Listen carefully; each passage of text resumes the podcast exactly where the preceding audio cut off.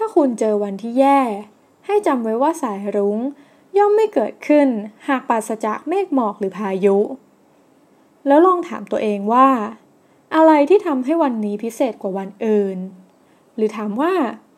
ในชีวิตมีเรื่องดีๆ อะไรบ้าง มันเป็นคำถามที่ขยายความคิด และกระตุ้นให้เกิดการตอบสนองในแง่มุมของความสุข ไม่ว่าคุณจะเจออะไรแย่มาขนาดไหน คุณก็จะเริ่มนึกถึงสิ่งดีๆ ในชีวิต แล้วคุณก็จะนึกได้ว่า ชีวิตของคุณก็ยังมีเรื่องดีๆ อยู่ ส่วนเรื่องลายๆที่เจอ ก็ไม่ได้กลืนกินชีวิตคุณไปทั้งหมดซะหน่อย